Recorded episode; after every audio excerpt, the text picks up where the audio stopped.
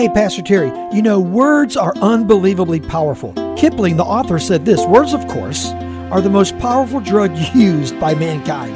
It's probably true. I had a really good Christian friend who used to say, When I get to heaven, I really hope the Lord gives me credit for everything I haven't said. I don't know about you, but I sure hope I do sometimes. Biting your tongue is a great discipline, by the way.